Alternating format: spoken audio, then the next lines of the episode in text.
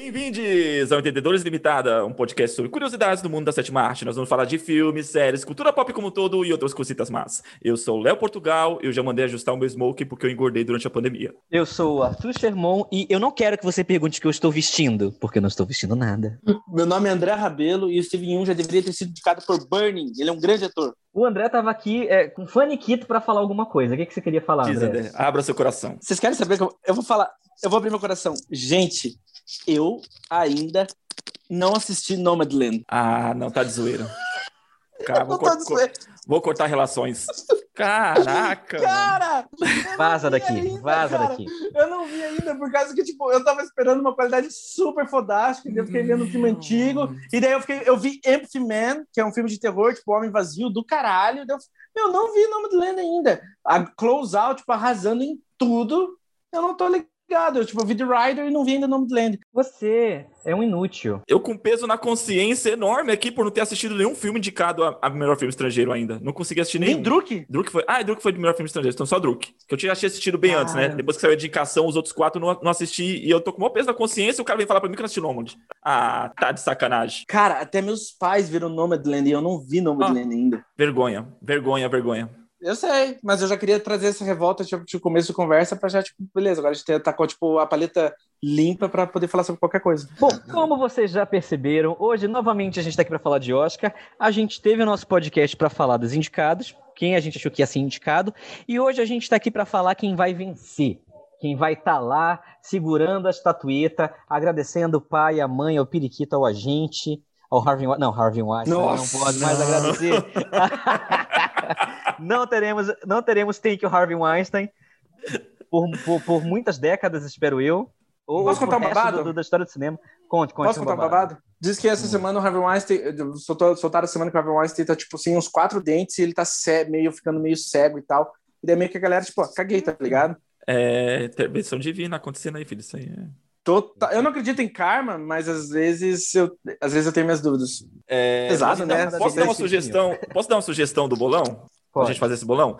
Vamos fazer o bolão do coração?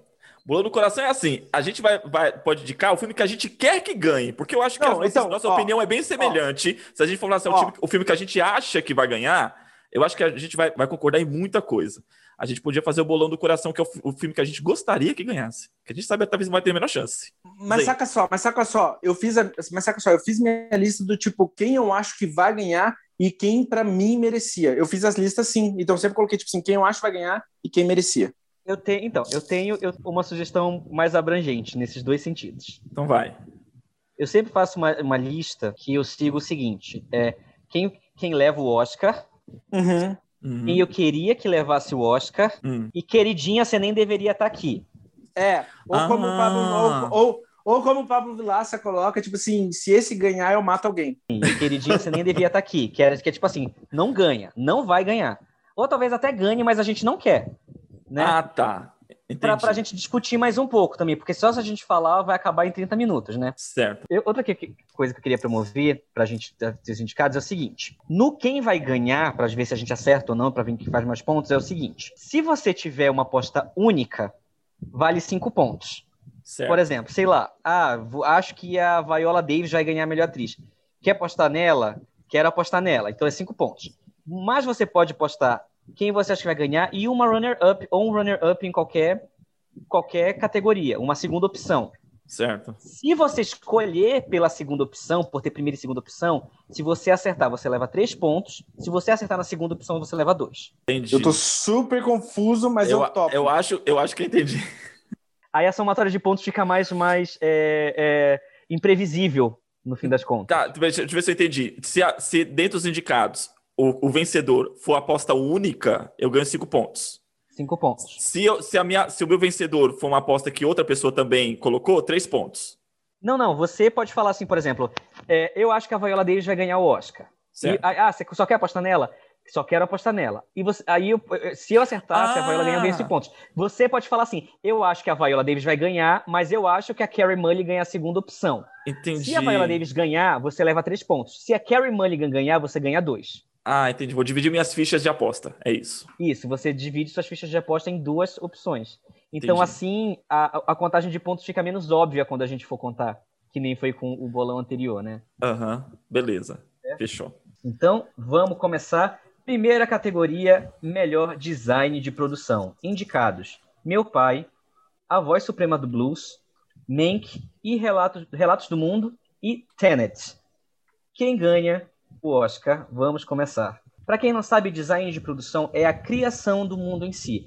É todos os cenários que você vai ver é, na tela. Sendo ele digital, sendo ele feito à mão, é, toda a construção desse mundo que você vai visualizar, dos cenários aos objetos, ele é feito pelo design de produção, certo? Então, é, essa é a primeira categoria que a gente vai debater aqui. E eu vou fazer uma aposta única em Mank. É a sua aposta do coração também? Bem, fala a verdade. Vamos lá. É... Confessa. Então, vamos lá. Quem, vamos lá. Quem eu gostaria que ganhasse? Ah. Eu gostaria que Mank ganhasse. Não vou mentir. Gostaria que Mank ganhasse. Gostaria que ficasse entre Mank e Tenet. Em termos de design de produção, por mais que eu não goste do filme em si, eu acho que o design de produção de Mank é a melhor coisa do filme, junto com a Amanda Seyfried, né? É, Hum. Então eu acho que realmente merece é, esse prêmio. Então, quem eu gostaria que tivesse ganho, que, que, que ganhasse? Mank ou Tenet? É, queridinha, você nem devia estar aqui.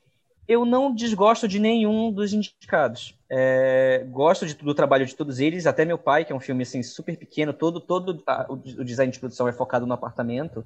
Uhum. Eu acho que é super efetivo para contar quem são aquelas pessoas, cada detalhe daquele apartamento e como o apartamento muda de acordo com a necessidade da narrativa. Então, eu acho que é, uma, é um design de produção muito efetivo.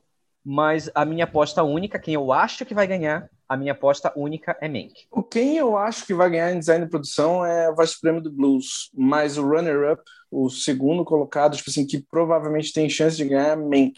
Também não tem nenhum filme da categoria que, tipo assim, nossa, não deveria estar ali pra mim. Mas eu acho que a Voz Suprema do Blues vai levar. Eu preciso apostar? Não posso só achar, não? Não, tem que Apostar. Então, você vai apostar. Um, um, aposte runner-up. É, então, tipo, minha aposta é a Voz Suprema do Blues e o runner-up é Mank. Um dos dois vai levar. E quem você queria que ganhasse? Mank. Considerando o teu fucking argumento que você acabou de soltar, porque antes era a Voz Suprema do Blues, exclusão do cara. Porque não era. Mank, Mank, tipo, é que, tipo assim, cara, a realidade é que, tipo, Mank é realmente impecável. Em questões de produção, tipo assim, ele é um. Puta, ele é perfeito. É só o filme em si que eu não gosto tanto. Léo? Quem eu acho que vai ganhar é Mank. Eu acho que vai ganhar justamente por, como falei, as nossas opiniões são bem semelhantes. Concordo pelo mesmo, pelo mesmo argumento que o Arthur colocou. Porém, eu vou fazer o Ryan Up em Tenet. A questão do design e produção é uma coisa extremamente relevante e muito bem trabalhada no filme. Tá, eu posso. Eu vou, tá, não, não, deixa eu Não, não, não, não pode, não pode voltar. Não, não. Eu acabei de falar. Ah! Fala, o que, que você ia falar? Não, vou deixar, vou deixar Mank em primeiro e runner-up, então Voz Suprema do Blues, então. Não, não pode voltar, não. Não pode trocar. Tá bom, então deixa. Então eu já postei no dinheiro. Chiclete pegou, grudou. Gente, gente, eu tava certo sobre a Glenn Close, ninguém acreditava, hein? Fica, fica a dica. Nossa, eu tava fucking certo, eu fucking falei. Ei, só, só uma pausa, só um segundo, só, só- vou- encher de dentro essa porra desse podcast. Mano, o que, que você achou do Tenet? Você gostou? Eu gostei, eu gostei do filme. Eu, eu acho muito bom o filme, mano. Eu não acho muito bom, mas eu, eu acho. Ah, bom. eu acho. Eu acho que é um 6 redondo, assim, um 6,5, digamos assim. Não é um 6 E aquele, e aquele final, e aquele final. É, the expression of faith in the mechanics of Ai, the mas world. é uma masturbação. aquele Ah, eu quero. Goza na minha Mas assim, cara. é vem, muito bonito de assistir e me prendeu. Assim, do meio pra frente super me prendeu. Mas. E é um filme de ação muito bem feito, isso é fato. É. Mas não é. Mas é, mas é uma masturbação visual que um momento, assim. Teve momentos que eu cansei. Você não acha que a trilha sonora deveria ter sido indicada? Cara, a trilha Não. do Tenet é muito foda. Não, eu acho muito invasiva. Não, Você é invasivo. Eu acho muito boa. eu sou invasivo também, então eu consigo reconhecer. Os indicados a melhor cabelo e maquiagem são Emma, Era Uma Vez Um Sonho, A Voz Suprema do Blues, Mank e Pinóquio. A minha aposta para maquiagem... Ai, eu vou perder esse jogo, que bosta. Minha aposta para maquiagem, cara, é Hillbilly. É Hill, a Era Uma Vez Um Sonho. Hillbilly Elegy. Era Uma Vez Um Sonho é minha aposta de maquiagem. Como runner-up é o Voz Suprema do Blues. Só que assim, ó, eu queria que ganhasse a Voz Suprema do Blues. Mas eu acho que quem vai levar o prêmio era uma vez um sonho, porque eu, eu, eu odeio o Ron Howard de certa maneira. Então eu acho que vai levar. Cara, já não tinha feito as pazes no episódio anterior.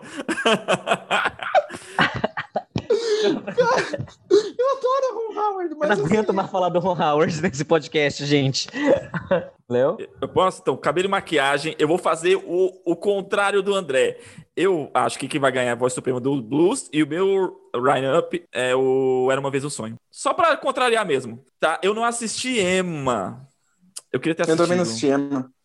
Sabe por que, que quem, eu acho que... quem vocês querem que ganhasse tem um favorito?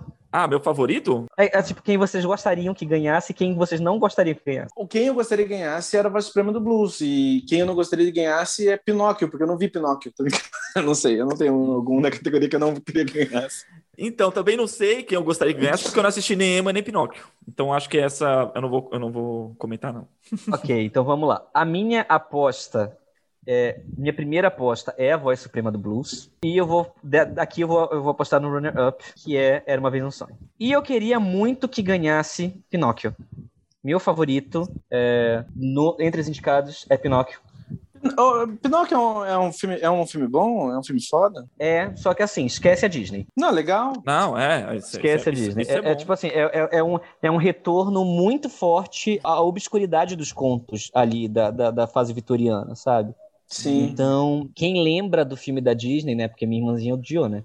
É, quem lembra dos filmes da Disney não vai com, não vai achando que é remake ou que é uma readaptação ou que se baseia naquele filme porque não tem nada a ver. E o trabalho de maquiagem nesse filme é absurdamente lindo, é muito bonito de se ver. Mas eu acho que não tem tanto buzz o filme, né, Pra chegar lá e ganhar um Oscar. Então eu acho que quem vai ganhar a voz suprema do blues, como runner-up, é o Era Uma Vez Um Sonho, né? Porque essa academia gosta de coisas mais realistas. Próxima categoria, melhor figurino. Os indicados são Emma, a voz suprema do blues, Monk, Mulan e Pinóquio. Eu vou fazer uma aposta bem audaciosa aqui. Eu vou botar minha ficha toda no Mulan. No Mulan, Toda, toda no Mulan. A única coisa, pô, pra mim, assim, uma das melhores coisas do filme, na verdade, é o figurino. O filme em si é muito ruim. E quem você. Mas, mas você você tem um preferido? Quem, quem você gostaria? Pref- Vamos falar de quem, quem- você gostaria e quem não devia estar aí. Quem, quem eu gostaria que ganhasse, cara, nessa questão de figurino, eu ficaria meio, a- meio dividido entre a voz suprema do blues e Monk. Mas. Mas vai apostar unicamente em Mulan. Tá.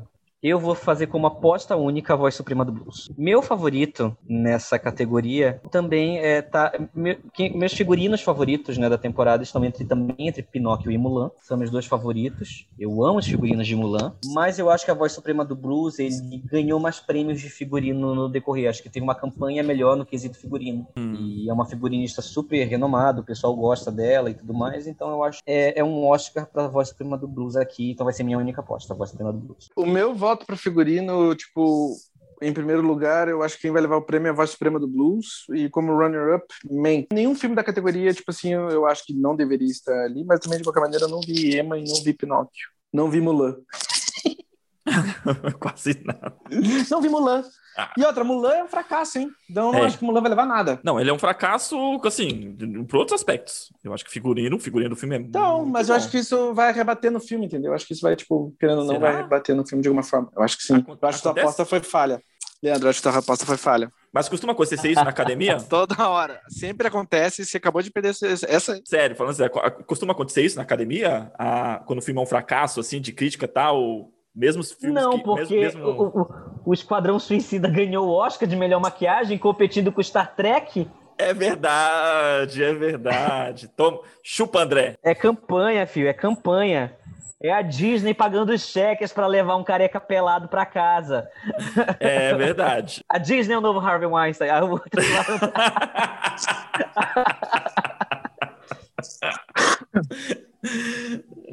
Vamos lá. Que horror. Próxima categoria é a categoria de melhor som.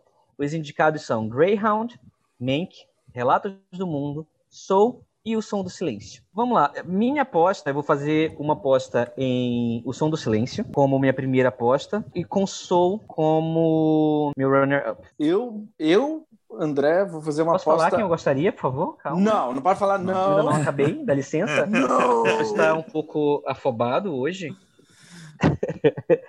Eu gostaria muito que o som do silêncio Soul ganhasse as minhas duas apostas. E eu não entendi. Quer dizer, não, não, eu não vou dizer que ninguém merece. Eu não vi Greyhound, mas não vou dizer que ninguém merece estar aqui. Mank tem um som incrível, Relatos do Mundo tem um som absurdamente bom também. Então acho que a categoria, a categoria tá, tá, tá bem dividida esse ano.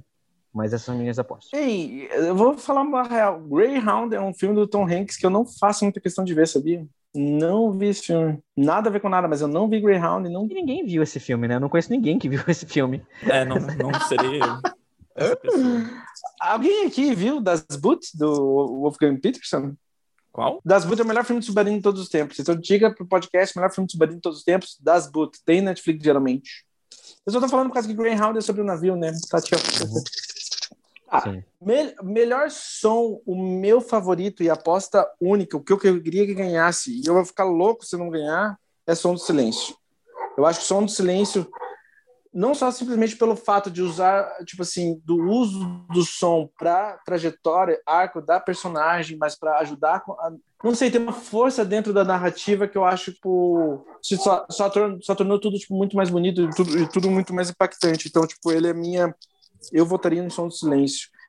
Eu não vi Greyhound, mas nenhum dos outros filmes, assim, tipo assim, nossa, não, não deveria estar no som. Ah, sim, que louco, né? Greyhound e relato dois filmes do Tom Hanks disputando no som. Hum, mas definitivamente minha aposta única é Som do Silêncio. Ó, eu já acho que quem vai ganhar é Soul, porém o, o Ryan Up corre, é o Som do Silêncio. Sabe por que, que eu acho que, tipo, Soul não. Soul, tipo, eu não queria que ganhasse tanto, porque Soul, tipo, é da Disney, não é um filme pequeno como é Som do Silêncio, entendeu? Então, é eu acho- isso. Eu acho que vai ganhar justamente porque é um filme da Disney, entendeu? Mas assim, agora, Sim. quem eu gostaria realmente que ganhasse é o Som do Silêncio. É, cara, eu fico tipo, tipo, putz, é, nesse aspecto, tipo, só dando um- tipo assim, um exemplo, foi tão bonito quando não, tava um, era um ano cheio de filmes gigantescos, tinha filme da Marvel, Caralho a 4 disputando efeitos visuais, de quem ganhou efeitos visuais foi Ex Machina, que é um filme Nossa, eu baratíssimo. ia, eu ia citar isso. Eu ia citar isso. Cara, e daí, tipo assim, eu acho isso muito bonito, porque é muito, e é muito mais forte o trabalho com muito menos recursos, assim, sabe? Enfim, Não, e, e também tem muito essa questão de que quem vota nessas categorias específicas são pessoas da área, né? Então eles levam muito em consideração como aquilo é importante para o filme em si. Né? Então, por exemplo, em Ex Machina, é, o efeito ele não se sobrepõe à narrativa. Ele só é parte, ele só tá lá. Né? Enquanto muitos filmes ali são, eram pautados em efeito especial. Né? A próxima categoria é melhor canção original. Os indicados são Fight for You, do Judas e Messias Negro, Hear My Voice, do Sete de Chicago, Husavik, não sei se pronuncia assim, mas é do Eurovision, Yossi, de Rosa e Momo, e Speak Now, de Uma Noite em Miami. Eu acho que em relação à música original, porra, professor fucking chutes, tá? Mas o que eu acho que vai levar o prêmio vai ser o Judas e o runner-up seria Uma Noite em Miami. Eu não tô necessariamente, tipo assim, familiarizado com as outras canções, especialmente do, do Rosa e Momo, mas essas são as minhas apostas. Tem uma escritora que eu gosto que ela fez meio que tipo um, todo um artigo porque Eurovision deveria ter sido indicada, e daí foi, eu gostei que Eurovision foi indicada, eu tenho vontade de ver o filme, mas eu não vi ainda. Essa música deve ser bem boa. É, é legal que, tipo assim, eu gosto quando a música não necessariamente se leva tão a sério, eu, mas ao mesmo tempo é séria. Eu gosto dessa, tipo, dessa de, Cara, tipo, só que todo- a música é perfeita para o filme. A música é porque assim, para quem não conhece o Eurovision, Eurovision é um festival, é como se fosse uma Copa do Mundo de música que acontece na Europa todo ano. Então assim, todos os países, cada país escolhe um artista do seu país para competir entre si no Eurovision. Então imagina assim, se fosse na América Latina, tipo, o Brasil mandava a Isa, a Colômbia mandava a Shakira, a, a- a- sabe? O México mandava a Thalia e todas elas competiam entre si com uma música original e a música original ganha no fim do dia. Né? E foi muito louco porque eu nunca tinha ouvido falar no festival até ir para Irlanda e eu fui quando tava rolando o festival. Então assim, a galera para para votar em casa, a galera para para votar no, sabe, tipo assim, para torcer pelo seu país. É grande, né? que É muito grande, é uma Copa do Mundo de música. E é legal que assim, o país não pode votar no seu candidato. Então, por exemplo, se o meu DDD é da Irlanda, eu não posso votar no candidato da Irlanda. Eu tenho que votar em Da qualquer hora. outro candidato que não possa ser do meu país. Para ser justo, por questões de Uhum. população e etc. E até assim, pra... E, e- e o Eurovision foi um festival criado para trazer a Europa junto de novo, tipo assim, para unir a Europa pós Segunda Guerra Mundial, porque os países estavam se odiando, né, no fim da Segunda Guerra Mundial. Hum. Então trouxeram esse festival. E o festival revelou a ABBA, revelou a Celine Dion, sabe? Revelou uma galera muito louco. E é um festival, em, muito, assim, em muitos pontos ele é um festival super bacana, tem muita música boa que rola lá. E em muitos pontos ele é um festival muito cafona. Hum. Sabe? Ele, ele, ele, em muitos pontos é um festival muito cafona. E, e Só que é muito divertido de assistir, é muito legal, é muito, muito. E o filme capta muito bem isso. Não é um filme maravilhoso, é um filme bem mediano, só que ele diverte e ele, a canção capta muito bem a ideia do Eurovision. Eu amo a canção do Eurovision, é uma das minhas favoritas. Então, eu amo todas as cinco canções indicadas. Eu amo muito as cinco canções indicadas. Muito, muito, muito. Elas estão em playlist. Então, estão em, em repeat eterno aqui na minha playlist. Eu acho que quem vai ganhar é Speak Now, de Uma Noite em Miami. E eu vou colocar como runner-up Fight for You. E assim, a minha favorita, quem eu queria que ganhasse é Speak for You, de Judas e Messias Negro. É minha música favorita do em relação ao cinema. E se a Laura Pausini ganhasse com Yossi, como eu falei né, no podcast passado, o meu Arthur de 12 anos que cantava ia, ficar, ia ficar muito contente se via vendo a Laura Pausini ganhando um Oscar. Mas minha favorita é Fight for You, mas eu acho que quem ganha pelo histórico de premiações é Speak Now. Tá, entre os indicados, eu também não assisti Eurovision. É, dos, dos demais, o, a minha favorita é Fight For You também. Eu acho a música, cara, ela é perfeita pro filme. Né? Assim como você falou, a questão do Eurovision, eu senti isso no, no, no Judas e The Black Messiah.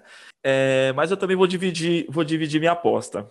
Eu vou apostar no Fight For You e no Speak Now também. Acho que o meu ficou igual do, do, do André. Acho que sim. E quem eu gostaria que ganhasse é Fight For You. Mas esse ano foi bom pra música, né?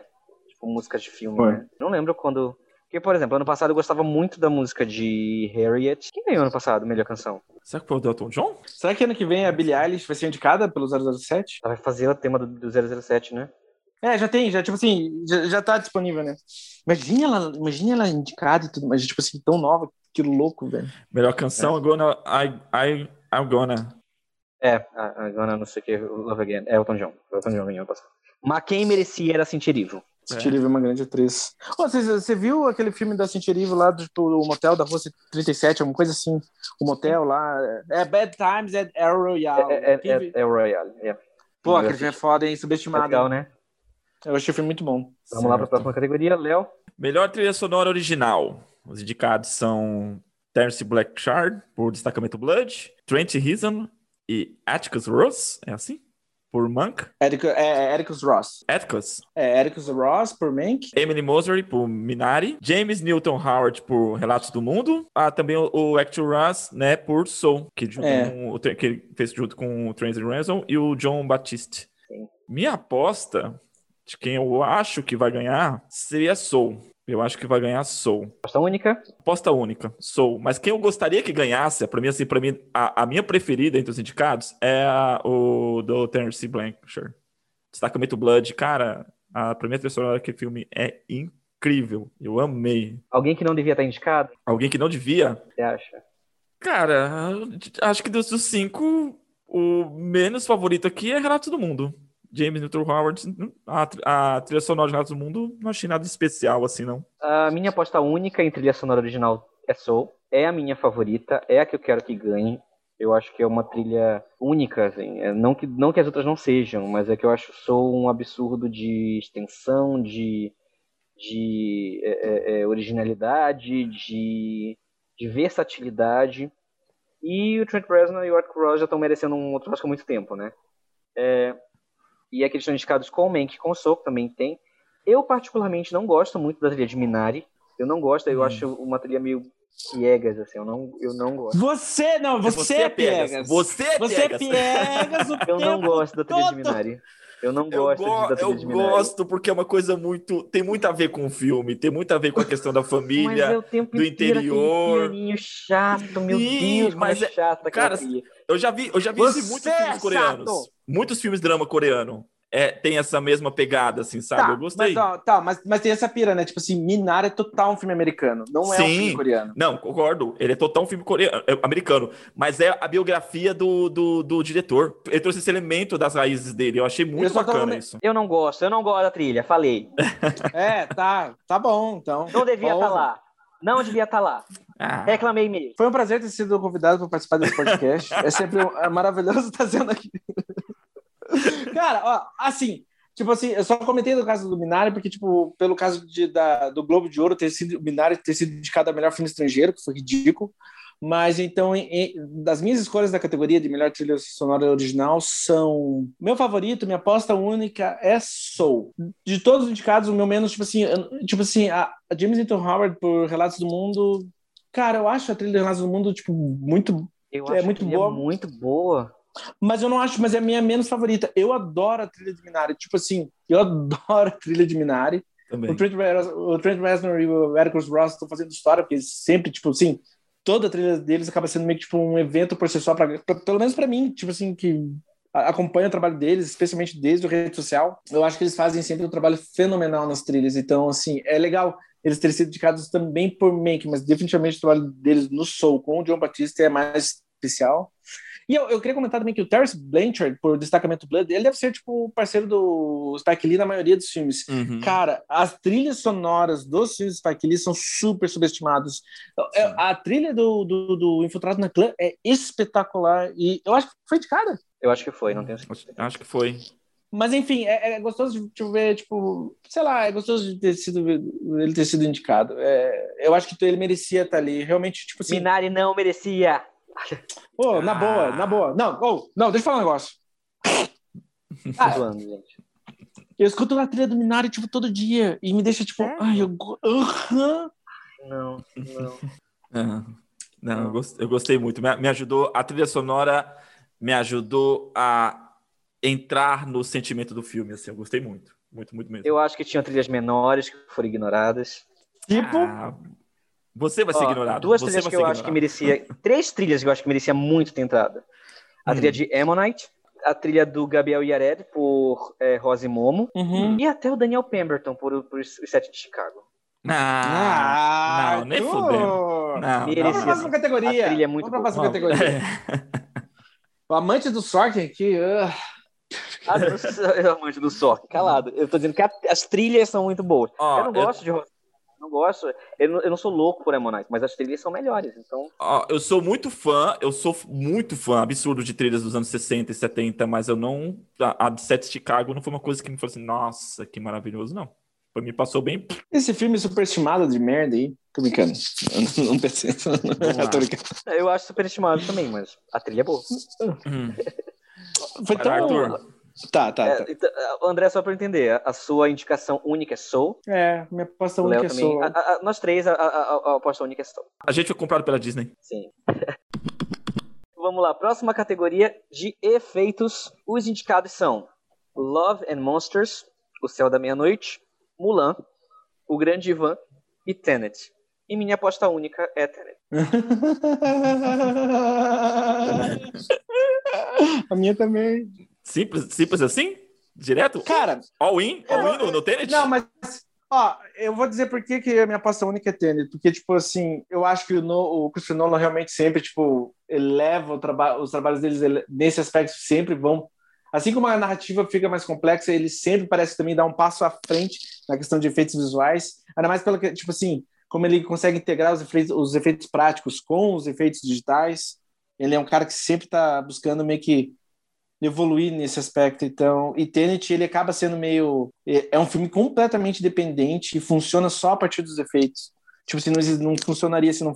Se eles não. Tipo, o filme se perderia se não fosse brilhantes como são. Eu acho o Tenet um filme muito bom. É, eu, tipo assim. Tá, pra mim tá longe de ser o pior do Christopher Nolan. E eu adoro Christopher Nolan. Enfim, por isso que Tenet é meu favorito. Eu não vi o Grande Van, eu não vi Mulan, o Céu da Meia-Noite também não vi, e eu não vi Love and Monsters. Tem isso também. Então, vamos lá. Ó, o... Eu também Mas acho eu que não sou Tenet- hipócrita. Eu não sou Hum. hipócrita. Eu tô Tá. falando que não vi os filmes.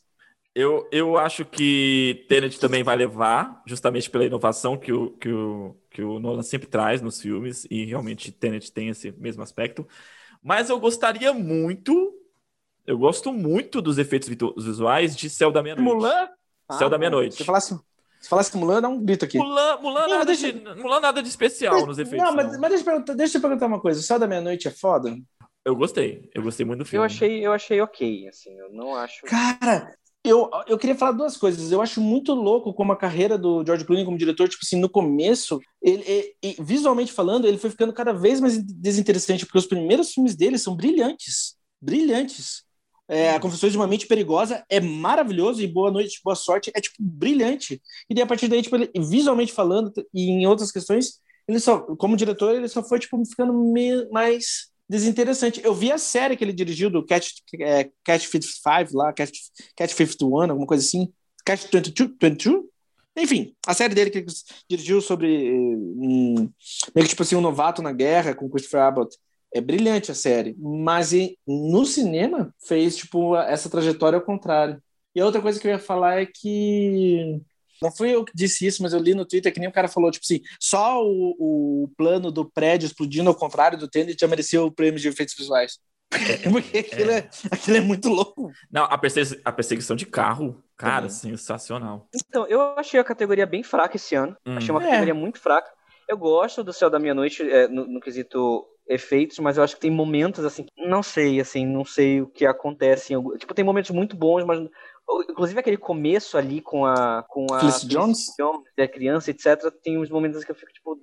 Eu, eu não gosto da CGI. Eu sei que é proposta, mas eu particularmente não gosto de como foi feito. Eu ia perguntar pra você o que você acha do que eu falei da carreira do, do Clooney. Você concorda? Faz sentido o que não, eu falei? Eu concordo, eu, eu concordo. Eu concordo mesmo. E... É estranho eu não gosto. Do, é, tipo assim, eu, eu, sei lá, os efeitos. É, pra mim foi uma categoria zoada. Mulan nem devia estar tá aqui.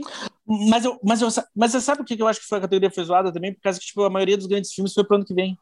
É. Sim, sim. Quem estaria aí? Estaria nessa categoria estaria Duna? Tá, Duna, definitivamente Duna. É. Tipo, se você vê o trailer, você sabe que o filme estaria na categoria. Sim. Eu, com, com eu, certeza. E, e, e, em algumas outras. Talvez Viúva Negra, talvez. Talvez Viúva Negra e talvez Eternos. Eternos, acho que o Eternos com certeza estaria. É. Sabe? Não, mas D2 então... da Marvel. Não, mas um dos dois, pelo menos um dos dois. O, o, não, o Viúva Negra, eu acho, pelo menos que mostra os trailers, os efeitos especiais é Marvel. Ponto. Mas o, os, os Eternos, eles estão experimentando algo diferente na produção. Então, eu, eu acho que, por exemplo, sempre, a, a, a, academia ela sempre separa uma vaga de efeitos especiais para um filme mais realista que os efeitos especiais. Então, por exemplo, eu, eu substituiria fácil Mulan por Mank. Uhum. Em efeitos? Em efeitos, sim. Eu acho muito, muito. Porque assim, os efeitos de mulher é muito ruim, gente. É muito ruim. É muito tipo Power Rangers da década de 90. É Mas você adora ruim. Power Rangers? Eu amo Power Rangers. Não estou falando que os efeitos de Power Rangers são bons, são coisas diferentes. Não, eu acho que você, o, o aspecto Power Ranger no filme é as coreografias, não é os efeitos. Não, os efeitos também, os bonecos pulando, é, é, é CGI, é um CGI muito mal feito. Vocês ficam falando como se fosse uma coisa ruim. É. Power, Rangers, Power Rangers no Mulan, agora eu quero ver o filme, porra. Não, Mulan é muito ruim. E aquela, e aquela ave horrorosa que parece um boneco de, de carro alegórico de carnaval é muito feio. É muito agora eu quero ver o filme. Agora vou Mulan não devia estar aqui. Mulan não devia ter sido indicada. Real oficial. Eu fico, eu fico muito puto com essa indicação de efeitos especiais pra Mulan. Pra mim, a Disney pagando cheque de novo. Vamos lá, próxima categoria. Próxima categoria é melhor montagem. E os indicados são meu Pai, Nomadland, Bela Vingança, O Som do Silêncio e Os Sete de Chicago. Vamos lá, você, eu vou ser ousado aqui. Quem vai ganhar a melhor edição é O Som do Silêncio. E é aposta única. Eu acho que quem vai ganhar a edição não é necessariamente o meu favorito ou quem eu votaria, mas quem eu acho que vai levar o prêmio é meu pai. Quem eu, eu tipo assim, runner-up para mim seria Nomadland. Quem Você não assistiu, que... safado? é, mas defenda, tipo assim, considerando, tipo assim. Só que, tipo, ele é meu runner-up pela força que o filme tem tido nos festivais. Agora, sim, que eu, quem eu queria que ganhasse, pô, se pá, é o Som do Silêncio, cara. Mas nenhum filme da categoria eu não colocaria na categoria. Eu acho que o meu pai vai ganhar devido, tipo, a, devido, tipo, a, a complexidade da, da, da edição do filme e a maneira como ela é fragmentada de acordo com a, com a psique da personagem. E eu acho que tipo, a academia vai votar nisso. Só por isso mesmo, assim, sabe? Por ser, tipo, não, não chega a ser gimmick no filme em si. Parte do filme, né? E eu acho que a academia vai, tipo, dar. É isso que eu acho. Então, eu, eu, eu gosto muito da categoria. Meu favorito na categoria é Som do Silêncio. Eu acho a edição. É, é o Som do Silêncio meu pai. Eu também concordo com o André. Pra mim, são dois filmes em que a edição é muito poderosa porque ela conta a narrativa. Então, assim, se você vê a psique da personagem O Som do Silêncio, ela também é acompanhada de acordo com a edição. Então, por exemplo, no começo, o filme é muito caótico, corta todo momento, corta para ele, corta para isso, corta para aquilo, corta para plano de detalhe, corta para e quanto mais ele vai se adaptando àquilo, mais a edição vai ficando mais calma. E ainda assim é tudo muito bem feito. A edição como ela corta é, é, é de plano, como ela situa todo mundo em lugar, até quando você tem um palco com uma banda tocando ou no, num espaço fechado, a edição ela sempre faz o filme no começo, acima de tudo, ela ser muito fluida. Então eu acho que o Som do Silêncio vai ser reconhecido dessa forma. Queria muito que meu pai ganhasse também, né, como o André falou.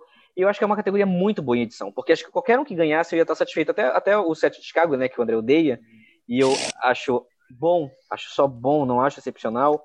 Eu acho a edição, que a edição do filme faz o filme ter o reconhecimento que ele tem agora. Eu não acho que é a direção, eu acho que é o roteiro e a edição. E o elenco, obviamente. Eu acho que a direção é completamente desaparece, mas a edição faz parecer que tem uma direção ali. Eu quero fazer dois adendos aqui. Eu posso fazer a minha aposta? Faz, faz, deixa Pode. o Léo fazer a aposta dele. Vai, Léo, faça a sua aposta. Então, é que na verdade, é, é, eu concordo com, com o Arthur. Meu, os cinco indicados estão muito bem, sabe? É, eu acredito que quem vai ganhar mesmo é meu pai. Uh, mas eu vou fazer, eu vou dividir. Eu vou colocar. Minha aposta vai ser meu pai e, e run-ups, o run-ups Som do Silêncio. Eu concordo com a questão do set de Chicago. Meu, a edição faz toda a diferença no filme, sabe? E tem um peso enorme no filme. Mas eu não acho que seria uma edição para assim, entre os indicados aqui, eu acho que não teria muita chance não, ficaria tá bem mais, entre Nomad, se eu fosse colocar assim de top 5 assim, seria meu pai, Nomad, Som do Silêncio e Bela Vingança. O set de Chicago ficaria em quinto assim pela possibilidade. Mas eu concordo, a edição do Set Chicago é uma das melhores coisas do filme. Eu quero fazer três adendos, tá? Três adendos. É, eu acho que tipo, o início do Set Chicago é brilhantemente construído, especialmente no quesito edição. Eu acho que tipo assim, o prólogo, o início do filme é muito foda. E eu acho que eu já falei isso no, no podcast, no podcast anterior. Assim, para mim o filme não sustenta aquela tipo aquela força do início, mas ok, eu acho o filme muito bom. Dito isso, Segundo adendo, quem aqui viu, sobre minha birra com o Aaron Sorkin, quem aqui viu Newsroom ou quem aqui viu Molly's Game? Eu vi os dois. Pô, você viu Newsroom também? Eu vi Newsroom, Jeff Daniels, maravilhoso. E eu vi, e eu também tô, tipo, eu acho Molly's Game foda, e eu tô pra ver West Wing, eu adoro o Aaron Sorkin. Hum. Só que eu, mas eu, eu não acho ele um grande diretor como eu acho ele um grande escritor. E a, a última adendo que eu ia falar é que Pô, nada demais, mas eu, eu acho as cenas do Som do Silêncio entre o Paul Rat e o Riz Ahmed, assim, das melhores coisas que eu vi no ano todo, assim.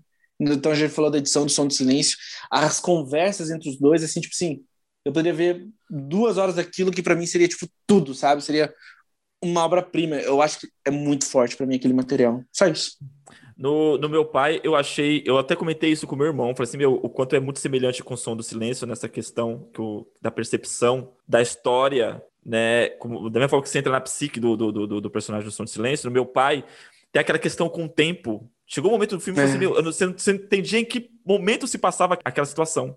Né, que vai se perdendo, tem a, o, a sacada do relógio, o tempo todo procurando o relógio, eu achei sensacional, mas que é do, vem mais do roteiro, mas a edição traz essa traz te, te embaralha nesse sentido, assim, né? Você, você fala, putz, peraí, aquilo tá acontecendo, como tá acontecendo, por que que tá acontecendo?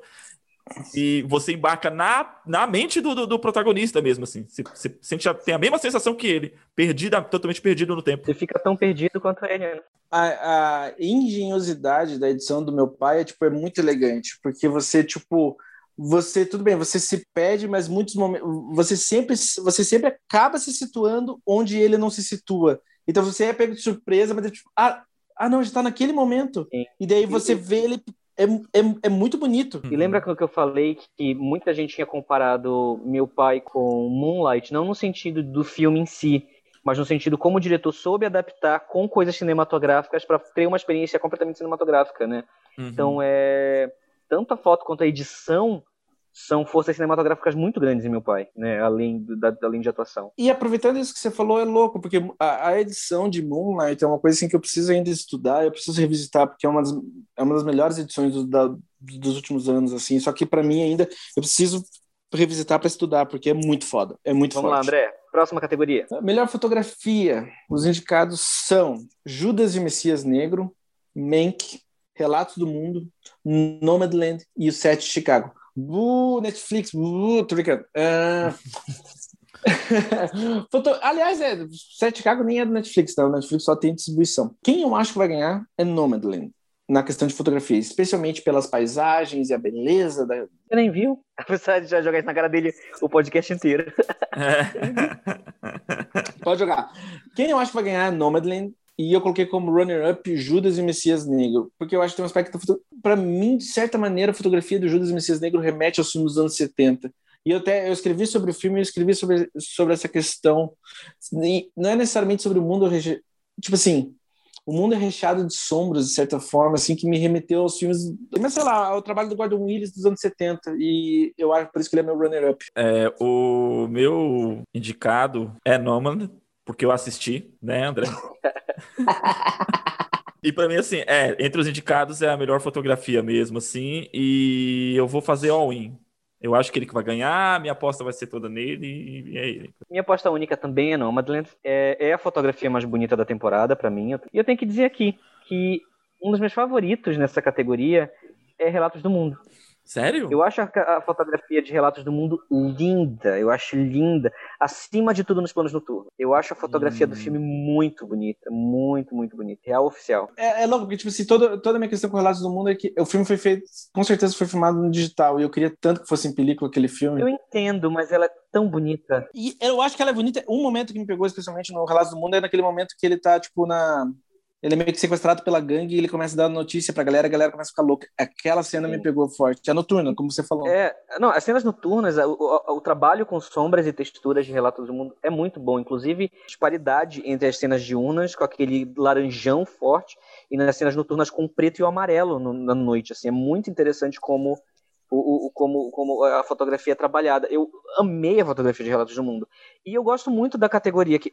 O único que eu não gosto daqui, eu tenho que falar, que é Mank. Eu não gosto da, da, da fotografia de Mank. Eu acho que, é, eu acho que é, honestamente, não devia estar aqui. Tá, e outra, vamos falar uma real aqui, né? Tipo assim, meu, falando de Nomadland, o trabalho da Close Out, tipo, já considerando The Rider, e o que eu vi do Nomadland, é muito influenciado pelo Terence Malick, com as grandes paisagens, com os pôres do sol e com, enfim, com o nascer do dia e com a natureza, a maneira como a natureza conversa na fotografia. Não evoca pra caralho o Terrence Malick. Próxima categoria, melhor filme internacional. Os indicados são Drunk, mais uma rodada. Drunk é da Dinamarca, né? Vamos pontuar. Better Days, de Hong Kong. Collective, da Romênia. O Homem que Vendeu Sua Pele, da Tunísia. E Quovads Aida, é isso? Assim que se fala? Isso. Da Bósnia. Quovads Aida. E eu só assisti Drunk. Eu só posso dizer de Drunk. Então é o que você acha que vai ganhar, é o seu favorito. Exato, é o meu favorito e eu acho que merece também estar na lista. é, eu assisti quase todos. Eu não assisti O Homem que Vendeu Sua Pele. Minha aposta única é Druk, mais uma rodada, né, da Dinamarca. Vai ser minha aposta única, unicamente pelo histórico de premiações que ele teve.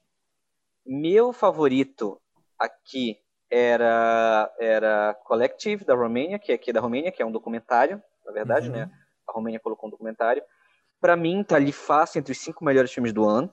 Top 5 melhores filmes do ano, Collective.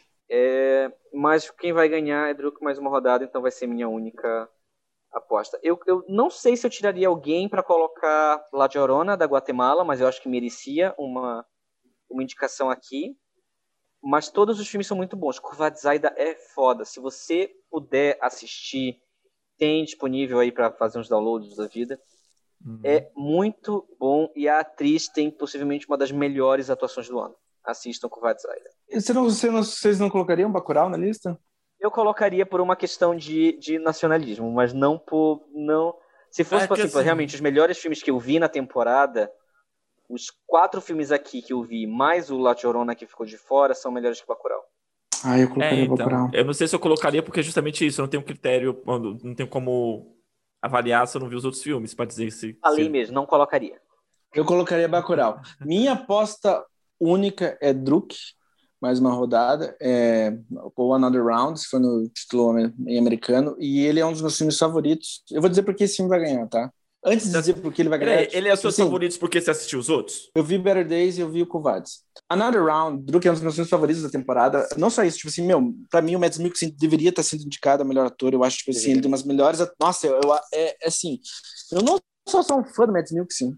Eu amo o trabalho dele, mas o trabalho dele com o Thomas Vinterberg sempre é das coisas mais humanísticas, humanísticas que eu já vi, assim, tipo, no cinema. É muito forte essa parceria. Dito isso, tipo assim, eu vou dizer porque Druk vai ganhar. Primeiro, Thomas Vinterberg é um dos fundadores do Dogma 95, um dos grandes movimentos da história do cinema, e além da tragédia pessoal que ele sofreu, que tipo, ele perdeu a filha dele eh, no começo da gravação do filme, então tipo assim, é, é- é muito forte a carreira que esse filme tá tendo, e ele, para mim, ele é definitivamente o favorito, definitivamente. E é um grande filme, para mim é um grande filme, eu adoro o Druk.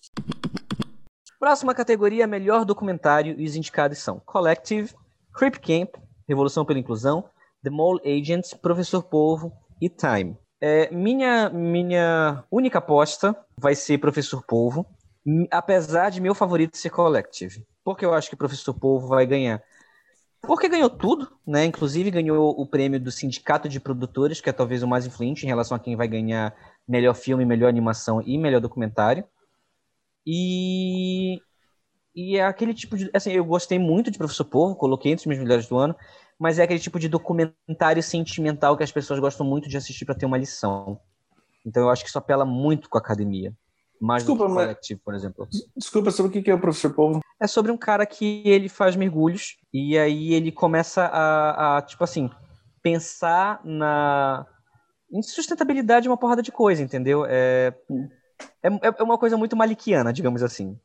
Tá. É um cara que, tipo assim, é, se achou dentro do mar. Se encontrou dentro do mar.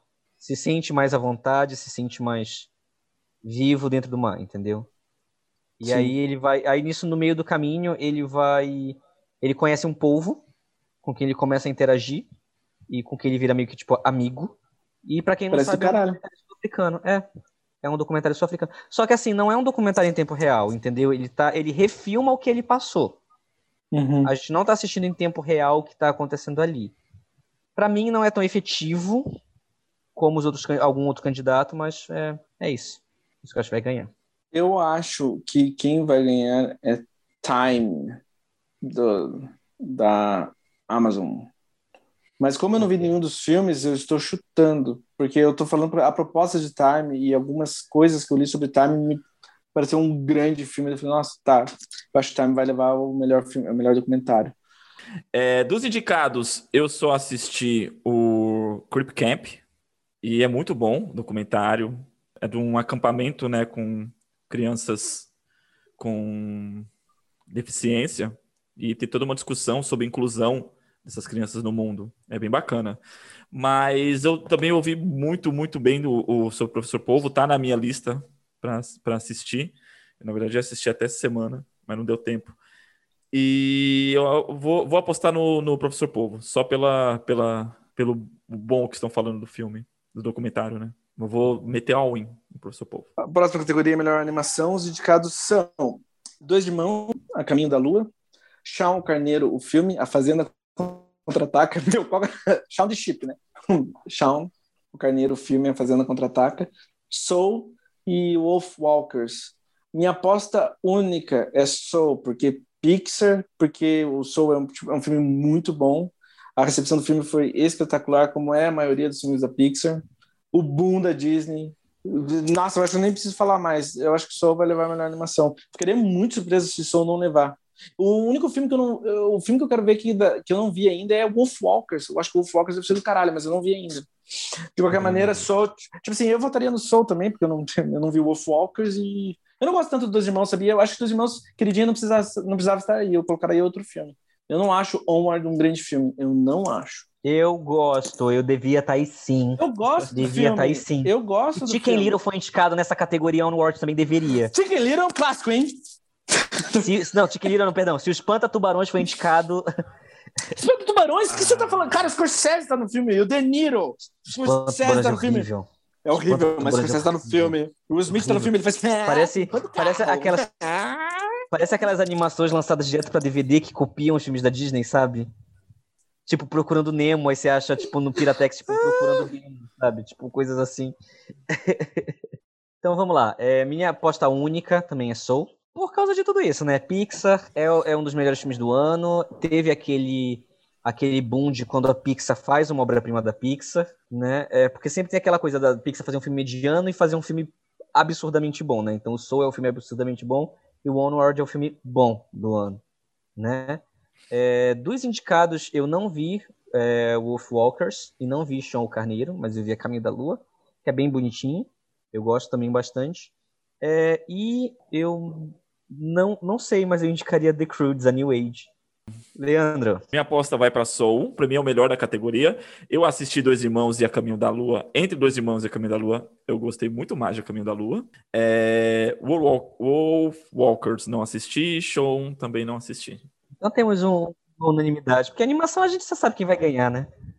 Não, e só, tipo, também, na boa, vai muito na corrente também do Divertidamente. São filmes muito fortes, com conceitos abstratos, que teve uma recepção maravilhosa, assim. Eu acho que, tipo, dificilmente esse filme não vai levar. É. Leandro, próxima categoria? Próxima categoria, melhor roteiro original. Os indicados são Judas e o Messias Negro, Minari, Bela Vingança, O Som do Silêncio e Os Sete de Chicago. Minha aposta, eu vou apostar em Bela Vingança. Aposta única? Aposta única. Uh, deixa eu pensar. Acho que sim. Não, vou, vou, vou, dividir. Bela Vingança e Judas e the Black Messiah. Seria o, o run-up. É, e quem eu gostaria que ganhasse? Bela Vingança. Promise Young Woman. Alguém que não devia estar tá aí? Alguém que não deveria estar tá aqui? Cara, não, acho que todos, o sete de Chicago. Ah, o roteiro não é ruim. O roteiro não é ruim. Não, eu, tô, eu falei brincando, era só que é foda. falei brincando. É, então. Ah, tem uma, uma categoria bem equilibrada. Minha aposta é a aposta única em Bela Vingança. Eu acho que como a Emerald Fennel não vai ganhar o Oscar de melhor direção, eu acho que vão recompensar o trabalho dela, que é a indicação tripla dela. Como ela não vai ganhar nem filme e nem direção, eu acho que vão recompensar ela dando um Oscar de roteiro para ela. E hum. convenhamos, o roteiro de Bela Vingança é excepcional. É a definição de roteiro original, quando a gente fala em roteiro original, assim, de, de trazer coisas novas, de trazer uma história contada sobre um novo ponto de vista. Uhum. É, eu acho um, um, trabalho da, da Emerald excepcional. É meu roteiro favorito, junto com Judas Messias Negro. É meu roteiro favorito, mas eu vou apostar só em Bela Vingança. Eu não teria indicado Minari. Ah! Não para, teria indicado Minari. Eu colocaria aqui algum filme como Kuvad Zaira. Ou, é, não sei, colocaria um filme estrangeiro. Vi muito filme estrangeiro bom que merecia um, um, um spot de melhor roteiro original aqui. Minha aposta também é Bela Vingança.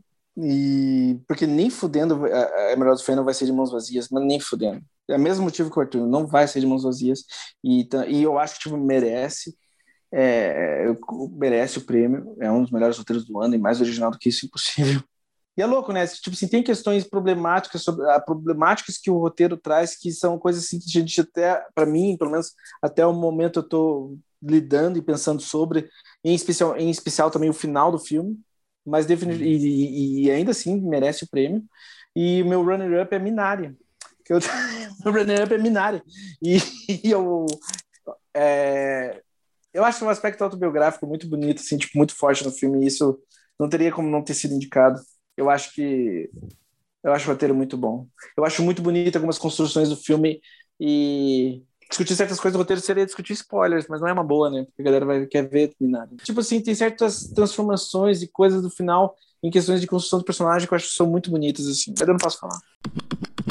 Vamos lá. Melhor roteiro adaptado, as indicadas são Borá, fita de cinema seguinte, Meu Pai, Nomadland, Uma Noite em Miami e O Tigre Branco. Minha aposta para roteiro adaptado é Nomadland. Acho que a, a Chloe vai levar esse aqui, mas eu vou colocar como runner-up Meu Pai porque meu pai levou o prêmio do sindicato de roteiro adaptado, hum. né? Levou o prêmio do sindicato, ninguém esperava que ele levasse, ele levou o prêmio do sindicato de roteiristas, melhor roteiro adaptado. E também acho que é uma forma de também recompensar um filme que talvez saísse de mãos vazias, e aí dar esse roteiro para o Florian Zeller. E até porque a história do, do, do, da adaptação, tipo, Zeller escreveu a peça, fez um mega sucesso com a peça, adaptou a peça para filme, fez sucesso com o filme, conseguir um filme pequeno, assim, sem campanha, pegar uma porrada de, de, de, indicação ao Oscar, né? Porque foi filme, foi roteiro, ator, atriz coadjuvante, né? Quatro indicações ao Oscar. Então eu acho que tem essa chance de meu pai pegar é, é, o, o Oscar de melhor roteiro adaptado. Mas acho que Nomadland vai levar, é minha aposta principal. Eu acho que merece, porque é uma puta adaptação. Eu já li Nomadland, o livro, né, o guia, o guia da vida, etc, etc. Não lembro como, como seria a tradução em português, né, porque eu li em inglês. E assim, cara, o que a Chloe fez, ela criou uma narrativa em cima de um livro que não é narrativo, né? Então eu acho e ela criou é, um, um, uma história sobre uma pessoa em cima de um livro que é sobre uma forma de vida e ela consegue adaptar a forma de vida perfeitamente bem no filme. O filme é um filme sobre uma forma de vida, não é? Eu vi muita gente falando: "Ah, mas a gente não sabe direito o que, que a personagem quer, ou quem é ela, onde ela vem, onde para onde ela vai", porque não é sobre isso. O filme é sobre o estilo de vida que ela escolheu. É isso o filme. Só complementando, The Rider, o filme anterior dela também é sobre um estilo de vida, é autoral isso. Ela é muito mais sobre um estudo, em vez de um estudo de personagem, é sobre, tipo, viver aquilo, aquela profissão, aquelas pessoas e por aí vai. Sim. Então, assim, eu acho que Nomadland é o melhor roteiro adaptado, né, de tudo, entre todos aí. E eu não, eu não sou tão fã de The White Tiger. Mesmo? Não, não. Acho o filme ok. Acho o filme bom. Não, não, não morro de amores pelo filme, não. Ah, eu gosto bastante do Tigre. Achei que talvez One Night Miami merecesse mais. Eu gosto do roteiro de One Night Miami e, obviamente, obviamente, eu acho que First Call devia estar aqui. Eu achei legal porque eu vi esse, essa semana no teu Insta lá que você colocou em primeiro lugar First Call. Mano, eu acho First é Call meu filme brilhante, cara. É meu filme é maravilhoso, é, é maravilhoso, mano. Vamos lá, André, suas apostas. Minha aposta única é Nomadland. O filme que eu não vi é o filme que eu acho que é o melhor roteiro adaptado, pela força que o filme tem tido nas premiações. Mas, tipo assim, uma escolha pessoal minha, hum. Minari. Tô brincando. Não, é... não, é, não é, é não, é, eu não. Cara, eu acho o roteiro muito foda do meu pai, mas. Não tem runner-up? Não, sem runner-up. O meu voltaria, tipo assim, meu, minha aposta única, Nomadland. Ok. Léo? A minha aposta vai ser Nomadland. E. Cara, eu, eu, eu acho que eu vou fazer full no Nomadland. Eu também. Eu, eu tava pensando em fazer também com entre o nome do meu pai, fazer igual o Arthur fez. Mas não, manter Nomadland mesmo. O roteiro de One Night Miami também, nossa, é maravilhoso, cara. E para mim, que não deveria estar aqui, eu concordo com o Arthur. Tigre Branco. Que cara é essa, André? o roteirista de, de One Night Miami também foi roteirista do Soul. Sim. Camp Power. Um outro roteiro original que poderia estar aqui. Um outro que poderia estar na categoria de roteiro original. Próxima categoria, André?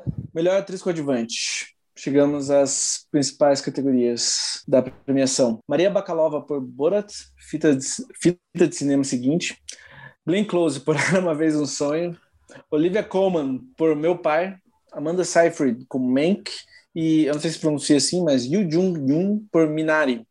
Meu voto, minha preferida é Yu Jung-yoon por Minari. Eu acho que ela, tipo assim, é toda a alma, chave do filme, tipo, agente transformador. E ela literalmente é que mais se transforma, tipo assim, de várias maneiras ela se transforma dentro da narrativa. Não que as outras personagens não se transformem de certa maneira, mas ela é a chave do filme. E é muito bonito o trabalho dela. Eu vou fazer uma aposta única, porque eu vou ficar, eu vou ficar chateado se ela não ganhar. Eu vou ficar bem chateado se ela não ganhar. Quem não deveria estar na, na, nessa, tipo assim, meu, na boa, Glenn Close, por uma caricatura, por uma fucking caricatura no filme do fucking Ron Howard. Eu tô cansado do Ron Howard. Cansado do Ron tá cansado de você trazer o Ron Howard para esse é. podcast. É, Ron Howard. Você fala mais de A gente vai ter um dia só para debater Ron Howard nesse podcast. Pior que eu gosto dos filmes do Ron Howard, mas não muito dos últimos. Cara, enfim, ah, você já falou Glenn... isso. A gente já sabe que você gosta. Tá. A Glenn, a Glenn Close não deveria estar nessa categoria. Eu não ficaria chateado se a, cara, eu ia ficar chateado caralho se a Maria Bakalova levasse o prêmio.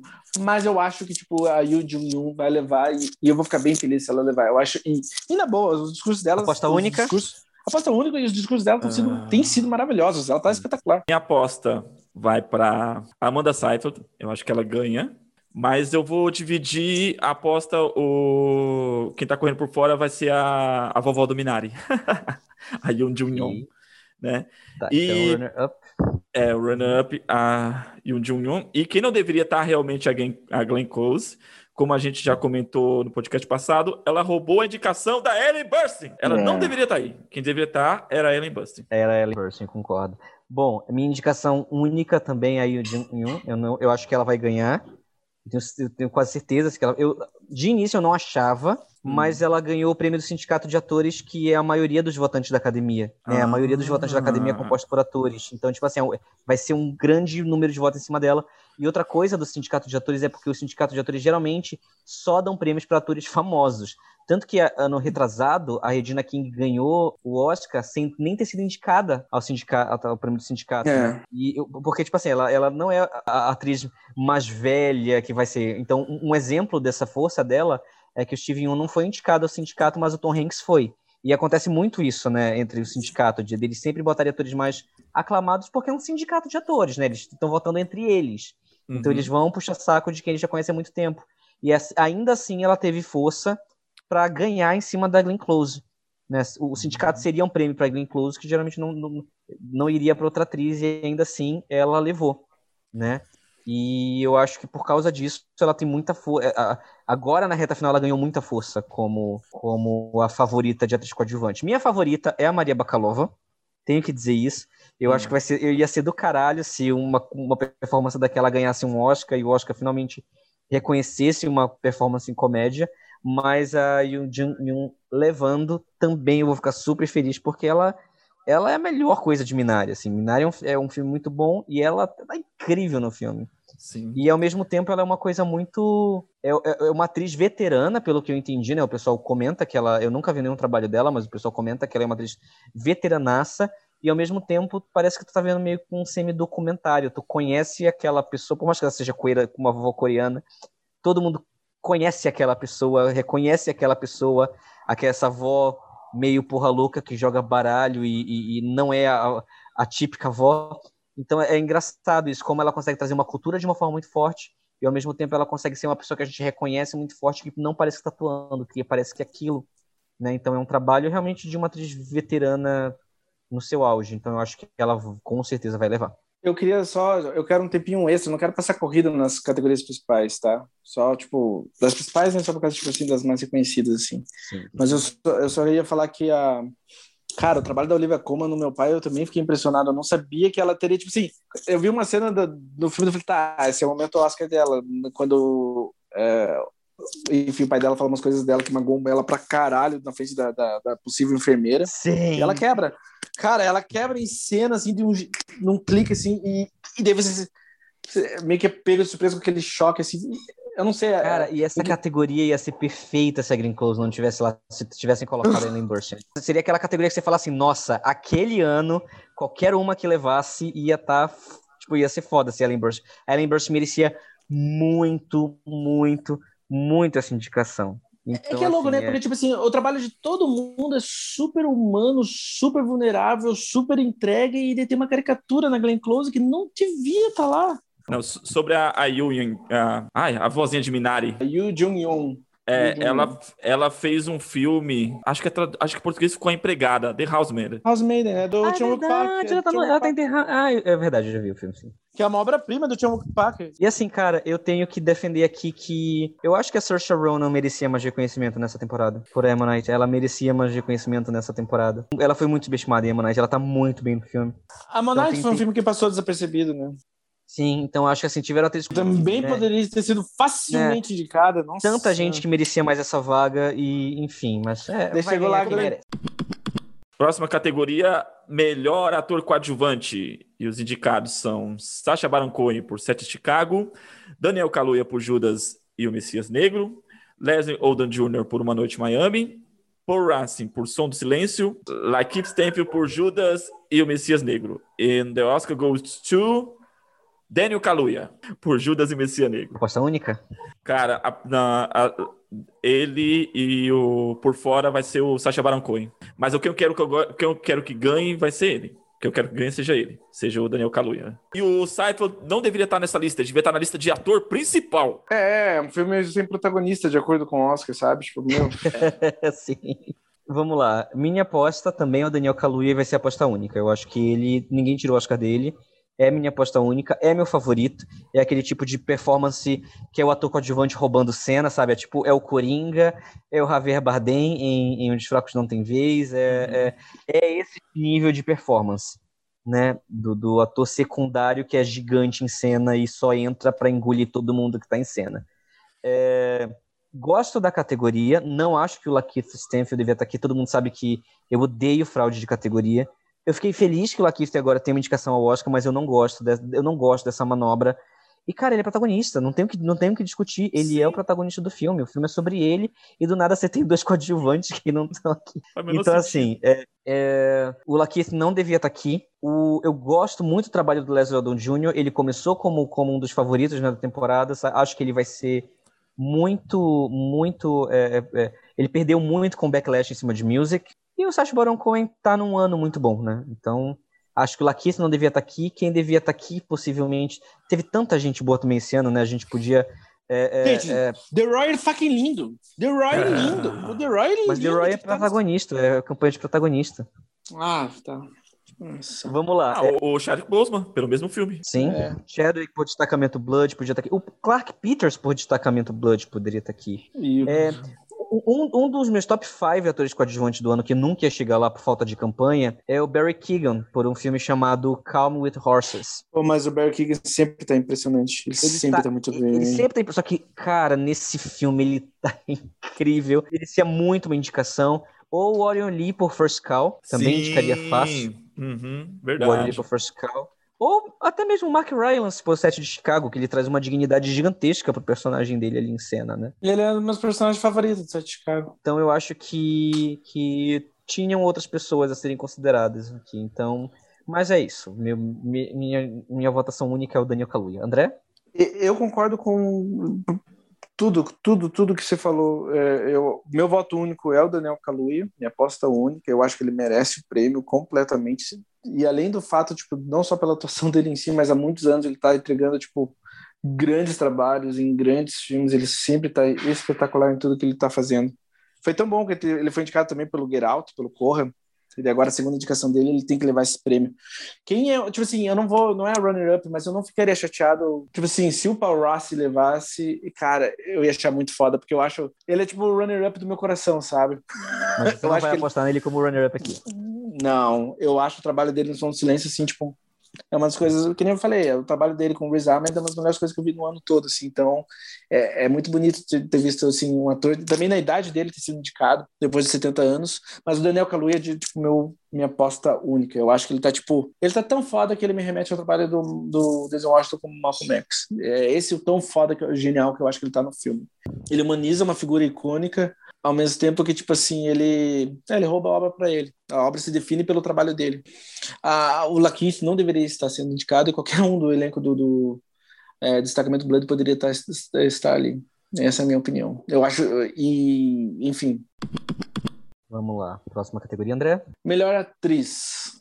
Os indicados são Viola Davis por A Voz Suprema do Blues, Andra Day pelo Estados Unidos versus Billie Holiday, Vanessa Kirby por Pieces of a Woman, Frances McDormand por Nomadland e Carrie Mulligan por Bela Vingança. A minha aposta de melhor atriz é Carrie Mulligan e como runner-up Frances McDormand. Porque assim, eu não acho que a Frances McDormand vai levar o terceiro Oscar dela agora. A Carrie Mulligan há uma década merece ter um, o Oscar que ela não tem ainda, considerando os trabalhos, é, tipo assim, é uma das atrizes mais subestimadas da última década. E eu acho que, tipo assim, com um papel tão forte, tão. que conversa tão diretamente com, com, com problemas que a gente é, enfrenta como sociedade hoje em dia, tipo assim. É, é, um dos, é um dos trabalhos de atuação mais. Eu não sei a palavra correta, mas é um dos trabalhos é, mais fortes que conversam com, tipo, com o agora. É tão relevante para o momento atual e ela tá tão genial nisso, tão complexa, tão entregue, ela tinha, para mim, ela é, tipo assim, favorita como runner-up a Frances McDormand. Eu só coloquei também, obviamente, tipo assim, a, a, a carreira da Frances McDormand nas premiações também é espetacular, então é difícil, tipo assim, como que eu não vou colocar ela como runner-up, sabe? Eu não vi ainda Estados Unidos versus Billie Holiday, então eu não posso comentar, mas de resto, tipo assim. Você também não pode comentar sobre a Frances McDormand. Você não viu? Não, mano. É verdade. Só posso falar das três. Eu, eu, eu, eu acho que. Eu imagino que o Arthur vai falar sobre o traba trabalho da Vala Davis. Eu acho que, tipo assim, a Vala Davis tinha que ter o prêmio de melhor atriz. Mas, cara, é um ano difícil, porque, tipo, a Mary Mulligan há muito tempo merecia já ter a, a estatueta dela. Léo? Pra mim, assim, eu, eu também não assisti Estados Unidos versus Billie Holiday, então não posso falar sobre a atuação da Andra Day, mas das quatro, as quatro mereciam o Oscar, sabe? A Viola, a Vanessa Kirby, a, a McDonnell e a Mulligan. Eu vou fazer a meu, minha aposta vai ser toda coração. Vai ser na Carrie Mulligan. 100%.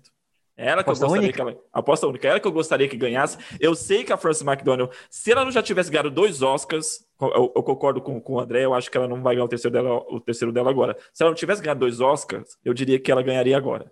Imagina tem um empate na categoria entre as duas. Então, vamos lá. Eu acho que a categoria de melhor atriz é a categoria mais é, confusa do ano, no sentido de não saber quem vai ganhar.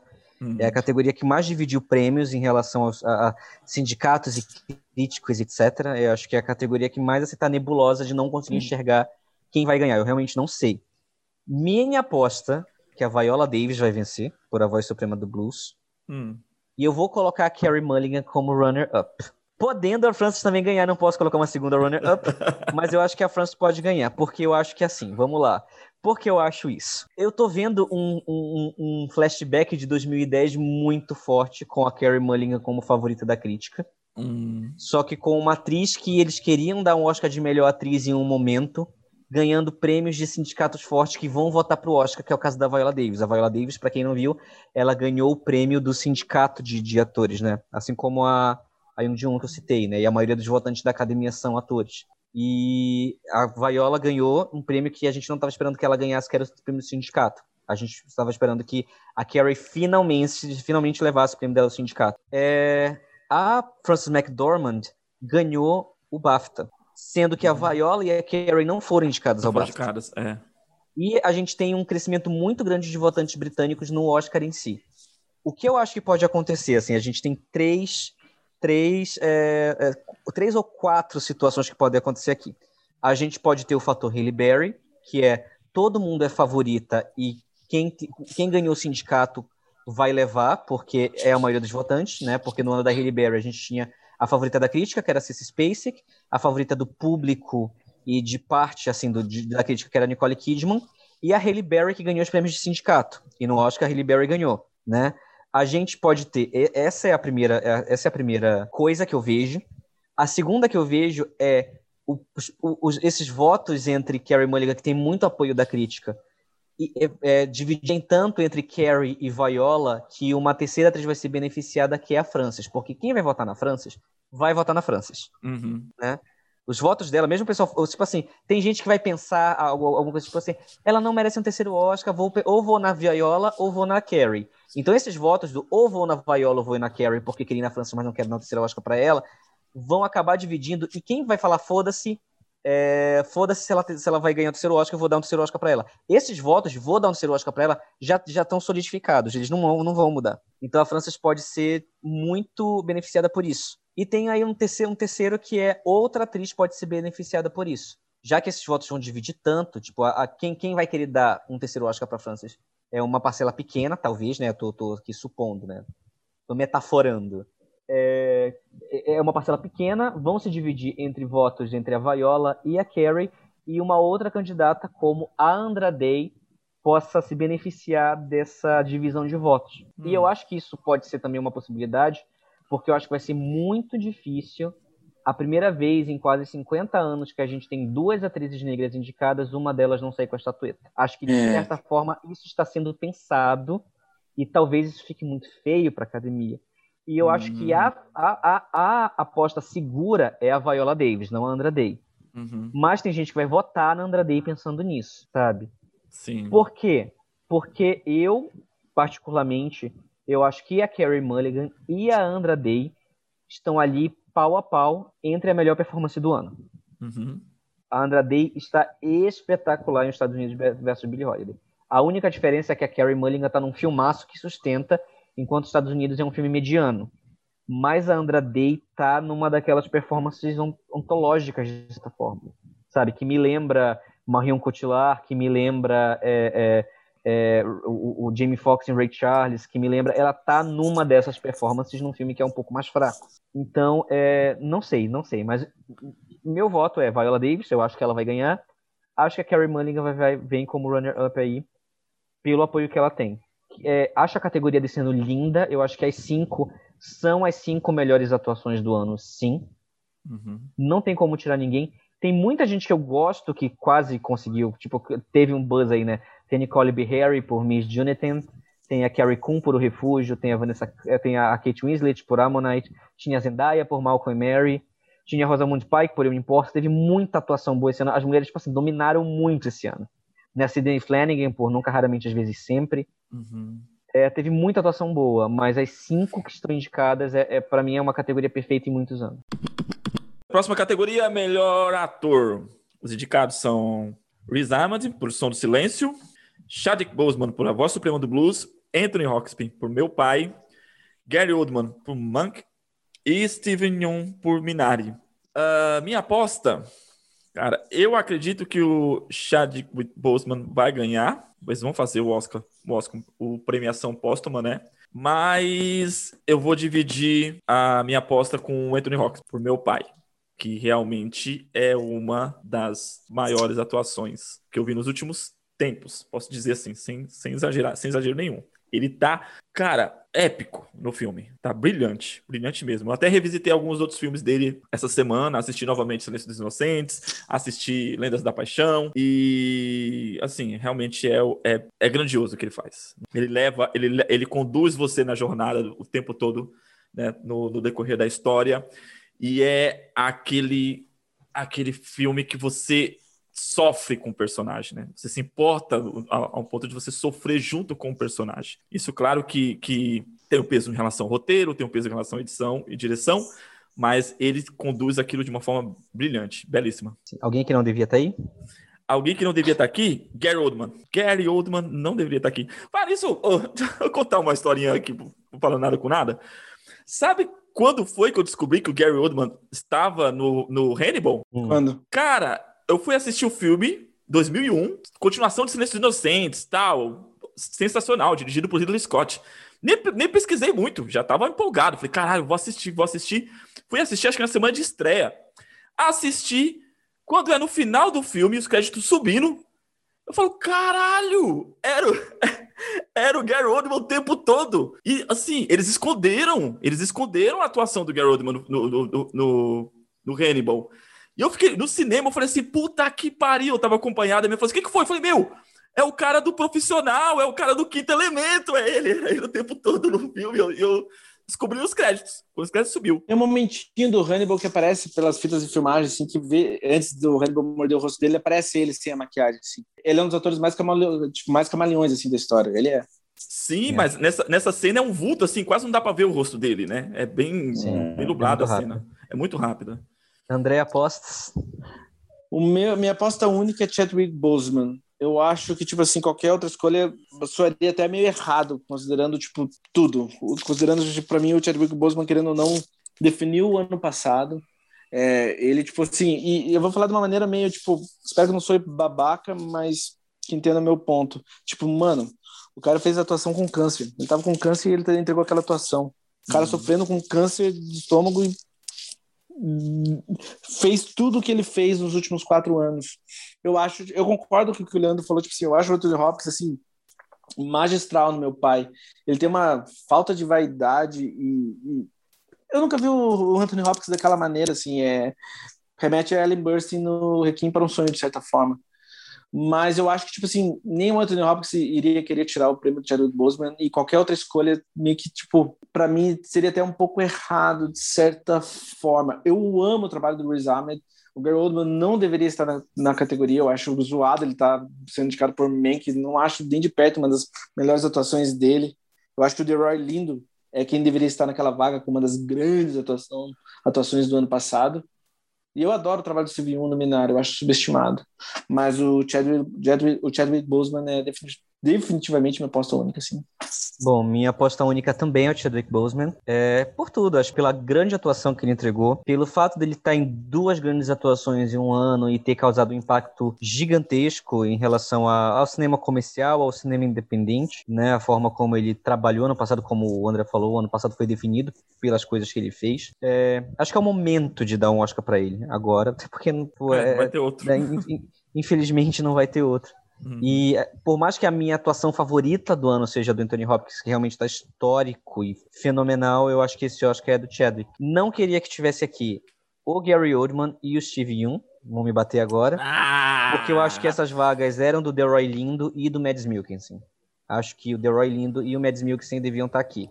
E se eu fosse para tirar alguém para botar eles, eu tiraria o Steve Yeun Não, concordo com isso. Tá, concordo. Pra mim, é- é- os cinco deviam ser Anthony Hopkins, Leroy Lindo, Riz Ahmed, o Mads e o Chadwick aqui indicados. Então, é, inclusive a, academia tá devendo uma indicação ao, ao, Mads há muito tempo. Muito tempo. Então, então é, minha, minha aposta única é o Chadwick Boseman. O, o Steven Yeun deveria ter levado o prêmio, ou sido pelo menos indicado pelo Burning. Eu acho ele, tipo, Sim, brilhante em Burning. Nossa, É. eu amo aquela atuação. Vamos lá, melhor direção. Próxima categoria, melhor direção. Os indicados são Thomas Vinterberg, por Druk, mais uma rodada. David Fincher, por Mank. Lee Isaac Chung, por Minari. Chloe Zhao, por Nomadland. E Emerald Fennel, por Bela Vingança. Precisa nem falar, né? Precisa. Vamos lá, minha aposta única é a Chloe Zhao, por Nomadland. Uhum. Não vou postar runner-up. É, gosto do trabalho da Emerald, adoro o trabalho da Emerald Fennel.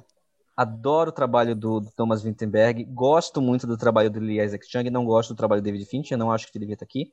É, se possível, eu tiraria duas vagas daqui, que é a do David Fincher e a do Lee Isaac Chung.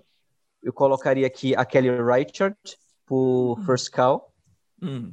E colocaria aqui o Chaka King por Judas e Messias Negro. Acho que, acho que foram as, as duas direções que definiram muito também o ano passado. Acho que deveria estar aqui. E fico feliz que o Thomas Wittenberg finalmente foi indicado, né? Fico feliz com duas mulheres na direção, deveriam ser três com a Kelly Reichardt aqui. Mas é, é, é, acho, que ninguém tira da Chloe. Ninguém tira da Chloe. É, eu também concordo. Minha, minha aposta única é na Chloe Zhao. Se ela não estivesse nessa lista, se Nomadland não tivesse, não existiria, é, eu diria que era é, Emerald Fennel, né, que ganharia esse ano. E para mim quem não deveria estar nessa lista mesmo é o David Fincher, não porque tá, Mank é um filme que tem os seus méritos, mas para mim não é nem de longe o melhor trabalho do David Fincher. Sinceramente, para mim não deveria nem estar no Oscar. Minha aposta única é a Chloe Zhao por Nomadland. Vai ser bizarríssimo se ela não levar o prêmio de direção. Cara, ela, é- ela é a diretora mais premiada da- de todos Da os tempos história. numa temporada. Ah. Numa temporada, né? Então, Ela é unânime, vai ser bizarro. Ah, ah, quem eu tiraria da, da categoria é o David Fincher, por mim, que colocaria aquele Richard por First Call. Mas sinto falta, tipo assim, quem poderia ter sido indicado a direção também, Spike Lee e Shaka King por direção. Cara, eu indicaria fácil Spike Lee pelo destacamento Blood.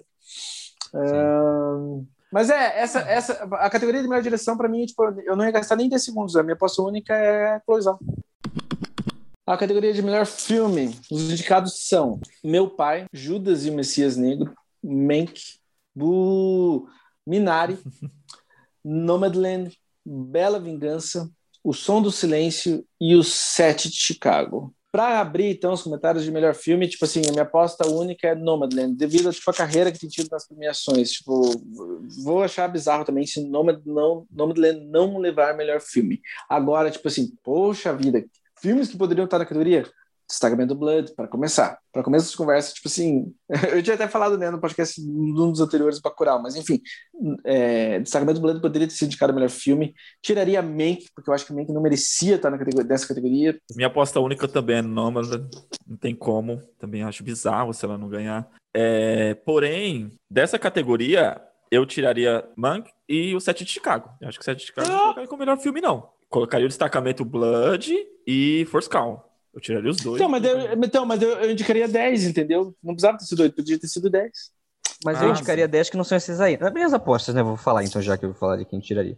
Hum. Minha aposta única também é Nomadland. Se não ganhar, vai ser bizarro, porque o filme dominou a temporada de premiações. É, eu tiraria dois filmes daqui. Eu tiraria Sete de Chicago Mank e talvez Minari, sim, você você vai falar sobre Minari. Porque eu colocaria aqui entre os melhores filmes First Call, First Call. Uhum. Também. Eu colocaria Druk, Ah, melhor filme também. também. É, eu colocaria. Putz, uma porrada de filmes. É que eu- me deu branco agora, mas eu, eu Eu colocaria. nem, eu, nem, eu nem fudendo tiraria Minari, Uh. mas eu total tiraria Mank, Sete de Chicago, colocaria First Call e. Ou seja, Destacamento Blood, Sim. ou seja, Druk. Destacamento seja. Blood, Druk, tiraria. Vocês acham que a voz suprema do blues não deveria estar nessa lista também? Eu não Não. colocaria no melhor Não? filme. Eu não colocaria. Não. Eu fiz um top 20, né? Quem, quem, quem, quem segue meu Instagram, por favor, vai lá, que tem um top 20 lá nos meus destaques. Bem bom. Dos melhores filmes da temporada. Uhum. E assim, não entrou no meu top 20. E Minari foi meu, tipo, top 19, se eu não me engano, sabe? Então acho que. É. Bu, Arthur! De filmes independentes, eu acho Never Rarely, Sometimes Always, né? Eu acho, por exemplo, eu colocaria ele antes de Minari. Ah, não. Ele Só é um bom. exemplo, Mano, assim. Eu concordo que ele, que ele é- realmente mereceria, tá? Mas eu não tiraria Minari, não. Ele mereceria. Mas ó, dentro da, dentro, da, dentro da categoria, eu não ficaria chateado se o som do silêncio levasse, mas não vou colocar ele como runner-up. Não, se é Bela minha Vingança levasse, eu ia ficar super, super feliz, assim, sabe? Sim, É meu, sim. meu segundo favorito ali entre os É. indicados. Na verdade, na, na verdade, eu gosto mais de Bela Vingança do, do que de Nomadland, isso fica claro. Uhum. Meus Sim. favoritos da temporada indicados, né, são Judas e Messias Negro e Bela Vingança. São meus dois filmes favoritos entre os indicados. Mas é, entre os não indicados vem aí First Call. É, eu só ficaria muito puto se, se Mank ou Sete de Chicago ganhasse. eu Aí eu ficaria muito Nossa, puto. O resto, o resto, se ganhar, pra mim, eu tô. Nossa. assim, Cara, Mank se Mank, Mank. cara, se Mank Eu ganhar, ficaria vou dar muito um puto. grito, cara. ficaria Nossa, se Mank ganhar, eu vou quebrar alguma coisa importante, cara, não sei. a TV. Vai jogar uma coisa Nossa, na TV. cara. Você não quebrou eu vou- quando o Green Book ganhou? É, mas eu gritei, cara. Eu gritei, eu te falei, ah, vai tomar no cu. Bom, eu, eu não estava assistindo quando o Green Book ganhou, eu estava bebendo em algum lugar. Gente, eu conheci uma pessoa que adora Green Book essa semana, eu quase Tem discuti. um monte de gente que adora Green Book. um Cara, mas eu, ai, mas eu fico tipo, não, gente, conduzindo Miss Daisy 2 é de fuder. Conduzir Miss Daisy 2 é boa. Nossa, de fuder, velho. Eu entendo as pessoas que gostam de Green Book, sabe? Eu não gosto, por todas as problemáticas que o filme traz. Racistas velados. Não, né? É, talvez. Mas assim, não, é racista, justamente. não é não é velado, Não, mas assim, não tem muito aprofundamento nessas questões. É, Assim, exato, quem gosta de exato. Green Book adora The Help. Aham, Quem gosta de Green Book exato. adora The Help. Pô, até a Viola Adora. Davis, até a Viola Davis, tipo assim, se, se separou Se assim do filme, etc. É, pô. Sim. Mas entende, quem gosta de Green Book adora histórias cruzadas, adora um sonho possível.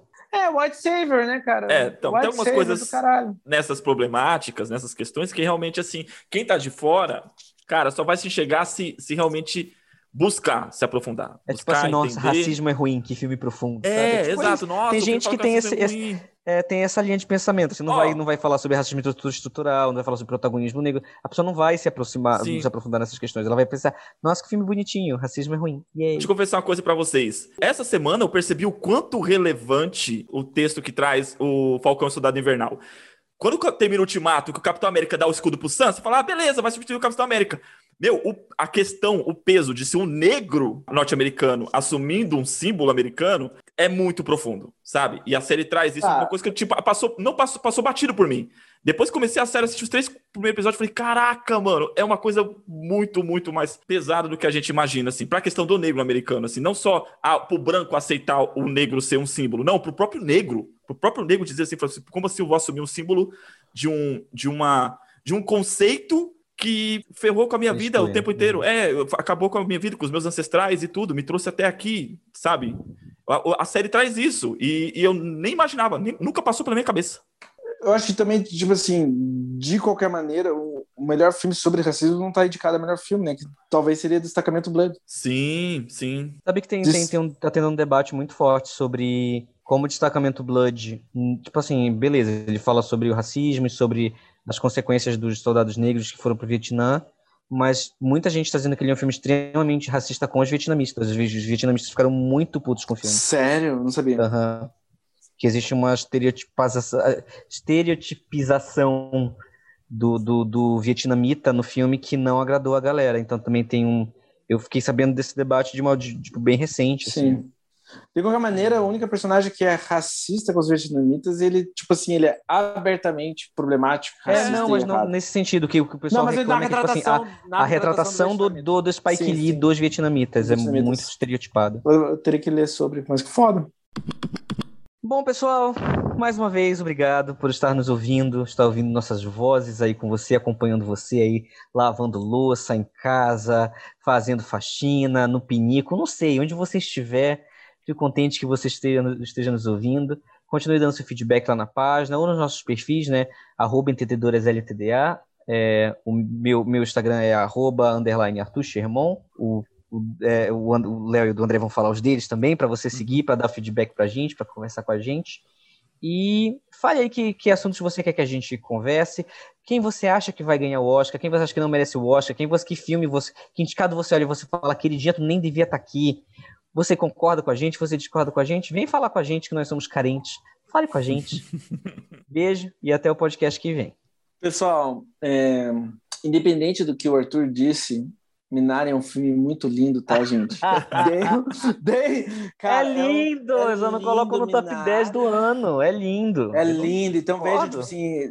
É, Você não tá no não, top 10 não, não, vão, não vão de acordo com o Arthur, vejam Minari. E também, tipo assim, ó, não vão na do Leandro, porque Cherry é um filme muito ruim. Então, não vejam Cherry.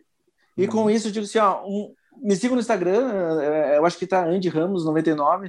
Mas é. qualquer coisa é e é isso aí. Beijo para vocês, pensando em todos vocês. Pessoal, eu espero que vocês não ouçam a gente usando pinico, porque se vocês estão usando pinico é que significa que vocês não conseguindo sair da cama. Eu espero que vocês estejam conseguindo sair da cama e usar o banheiro. Então pode ouvir a gente usando o banheiro. Piniquinho é privado, é uma forma fofinha de falar usar o pinico. Não, pinico é pinico. Pinico é pinico. Pinico é, é ficar debaixo da cama lá. É a comadre, fica debaixo da cama. Queria o pinico. É, não faça igual o, o André e assista o Nomadland, tá? Não. Melhor dica do dia. Vai passar o Oscar ele não assistiu Nomadland. É, não vi. É, pois é. Pois é. Mas eu vi ele, Ah, eu sei! O André tá esperando sair no Disney Plus.